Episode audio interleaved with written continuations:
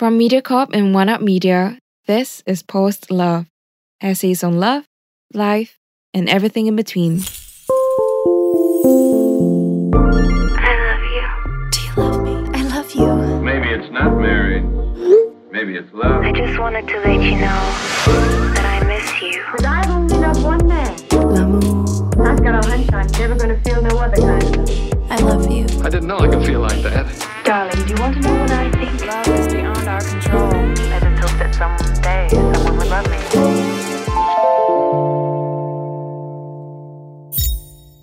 The day I turned pretty. Growing up, I didn't fit the typical Asian beauty standards of tall, slim, and fair skinned. In fact, I was far from it.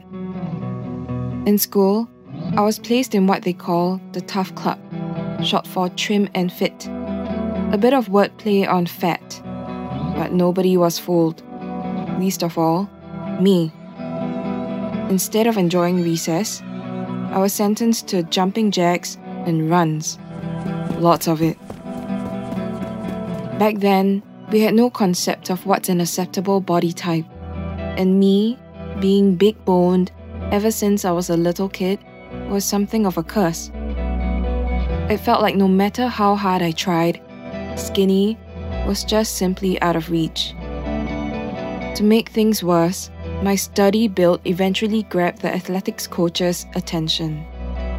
And since then, I was typecast as the resident shot putter, hurling metal balls and piling on muscle over muscle.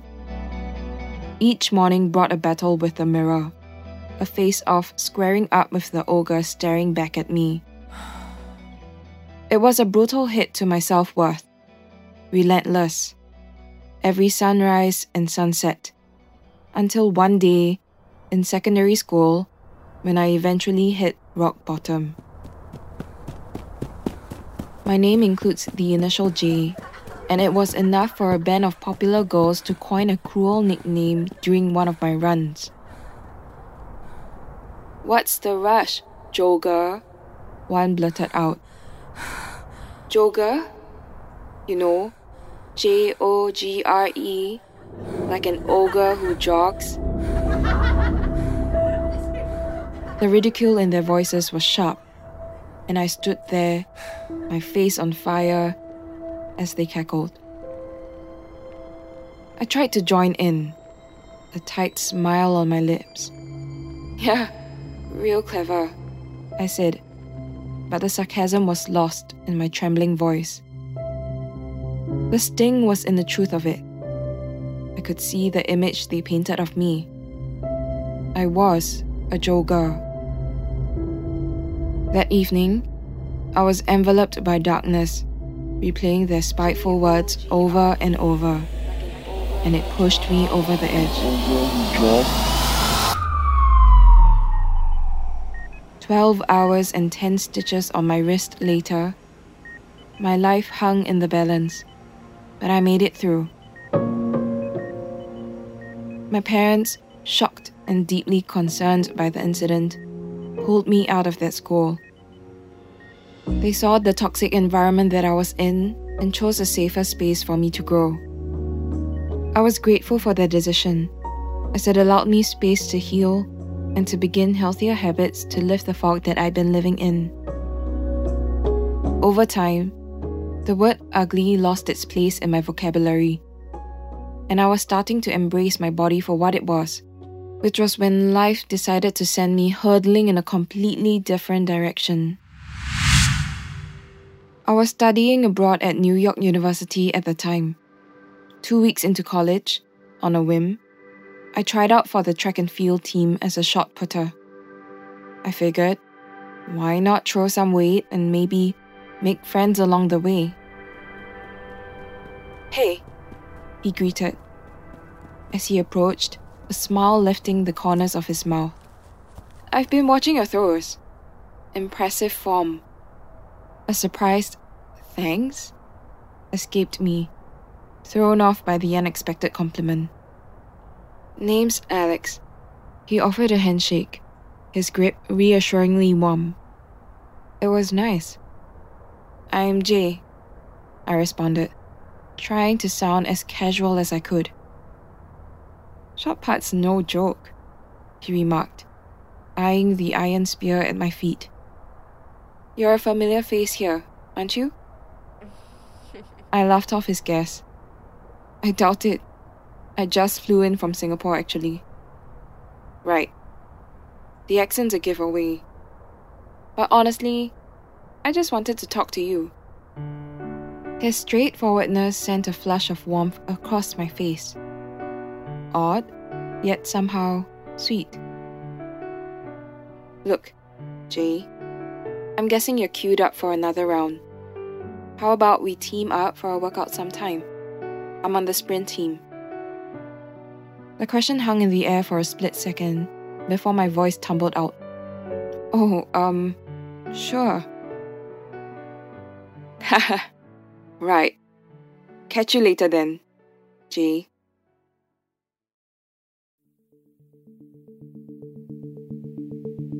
Awkwardness clung to me like a second skin that day. I mean, no one had ever shown interest in me my whole life. Was this for real? Was it a joke? What if Americans are just naturally friendly? Over classes and lectures, lunches and assignments, that short interaction was living in my head rent free.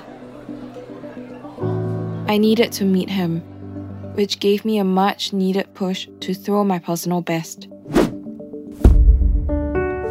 Nice. I made the team. But I couldn't care.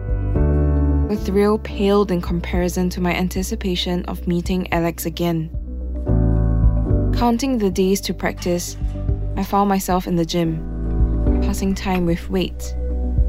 There, in that familiar space, the unexpected took shape once again. Need a spot? A deep voice asked. Glancing up, I met the gaze of a guy who could have stepped right out of bodybuilding.com. Arms like most people's legs, and a chest that spilled out of his tank top. No need, I replied, tightening my grip on the bar for a determined tug. Thanks, though. he chuckled at my resolve. Clearly, he said, extending a hand. I'm Mike. Jay. Mike leaned against the squat rack, his eyes tracking my routine. You've got a certain drive. It's cool. What are you training for? Thanks. I'm in shot put. Shot put. He continued. You know, I could show you some techniques to maximize your power. Bodybuilding principles could really add to your shot put distance. His words sent an unexpected rush through me. Or maybe it was just the blood pumping from lifting all those weights. But either way, is. is another guy hitting on me? Um, yeah, sure. I would love that. As we talked, Mike demonstrated a keen understanding of body mechanics, and I found myself engrossed in the conversation. If this was his approach to flirting, it was disarmingly sincere, wrapped in a genuine desire to help. Let's grab a session together sometime, he suggested. I think we can swap notes, don't you think? I smiled awkwardly. I'd like that. A month in, and guys like Alex and Mike became a regular occurrence. I came to grasp how stark the cultural divide was.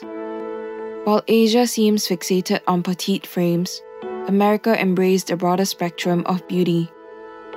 Some were drawn to my relentless spirit, the way I chased down my goals with unwavering tenacity, the sheer grit I showed in the face of adversity. Then there were the bodybuilders who appreciated the visual of strength, guys who envisioned us as a power couple, as one put it. Back in Asia, I was made to feel like an ogre. But here, believe it or not, I was admired. I began to think that maybe this was where I belonged. A place that accepted me for who I was. A place where I could finally shed the remnants of my past.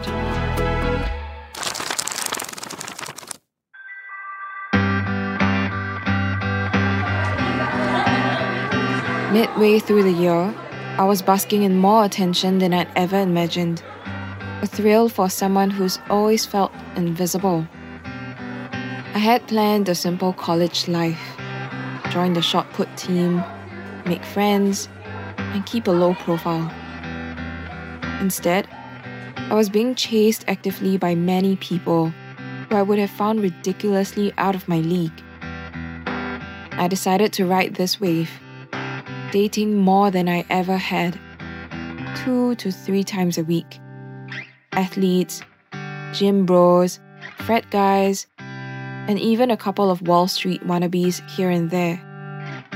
Whatever came my way, I just simply said yes. It felt like I was desperately making up for lost time. And it was exhilarating a defiant vindication for the girl who tried to end her life all those years ago.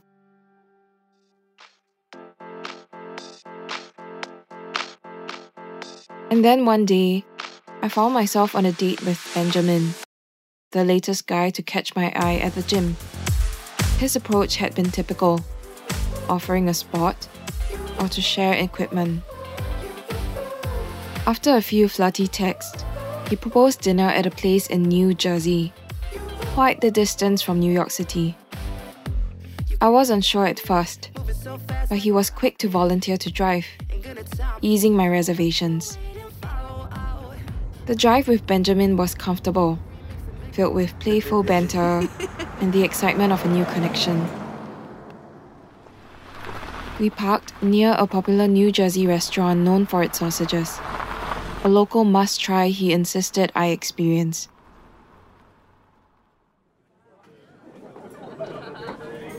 Standing in line, the savory aroma tantalized my senses, and I couldn't wait to dig in. As we approached the counter, I felt Benjamin's presence behind me, a comforting shadow in the bustling space. I'll have the spicy Italian and a side of fries, please. I said to the cashier, my mouth watering in anticipation. Same for me, but let's do separate orders. Benjamin chimed in, his voice casual. I glanced back, a flicker of discomfort brushing over me. Wasn't this a date? Shouldn't he be paying? That will be 12.50, the cashier announced, her hand open, waiting.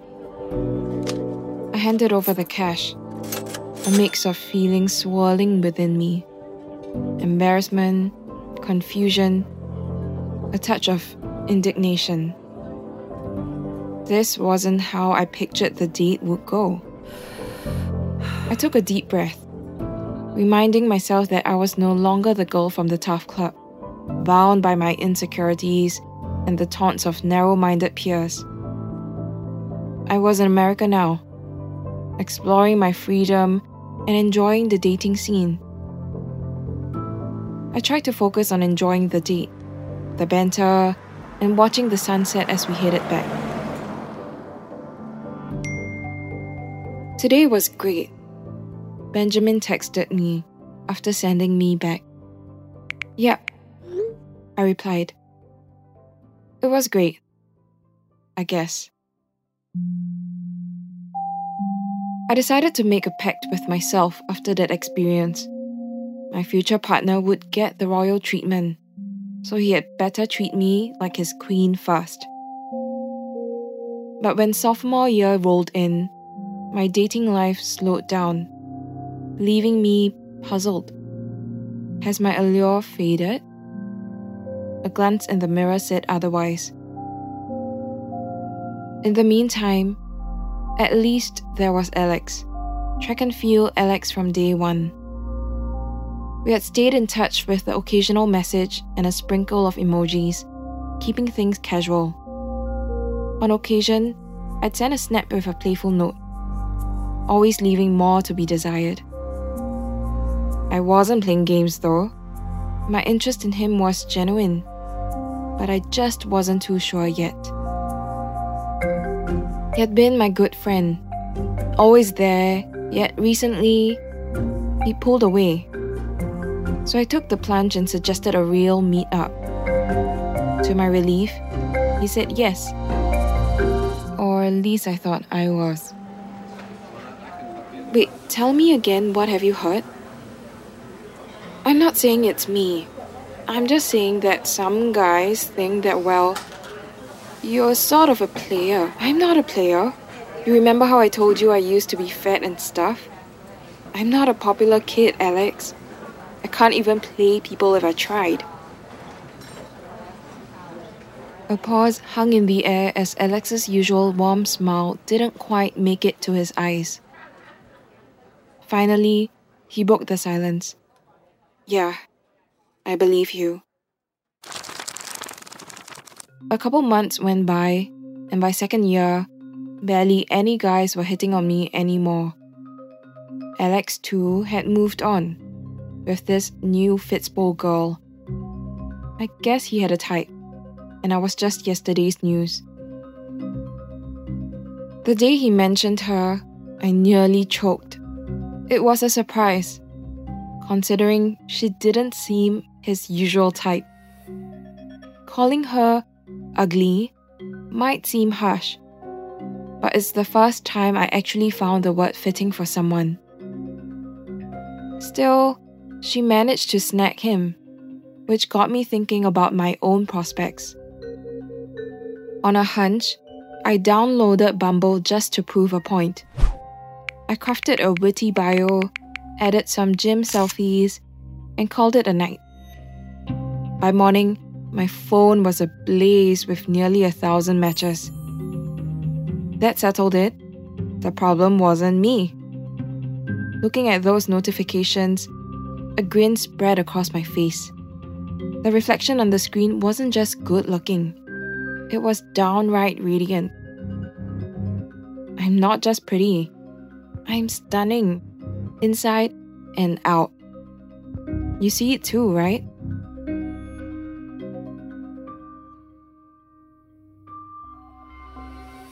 Thank you for tuning in to this episode of Post Love, brought to you by MediaCorp and produced by One Up Media. If you would like to share some feedback or share your own stories, drop us an email. Our email is found in the description.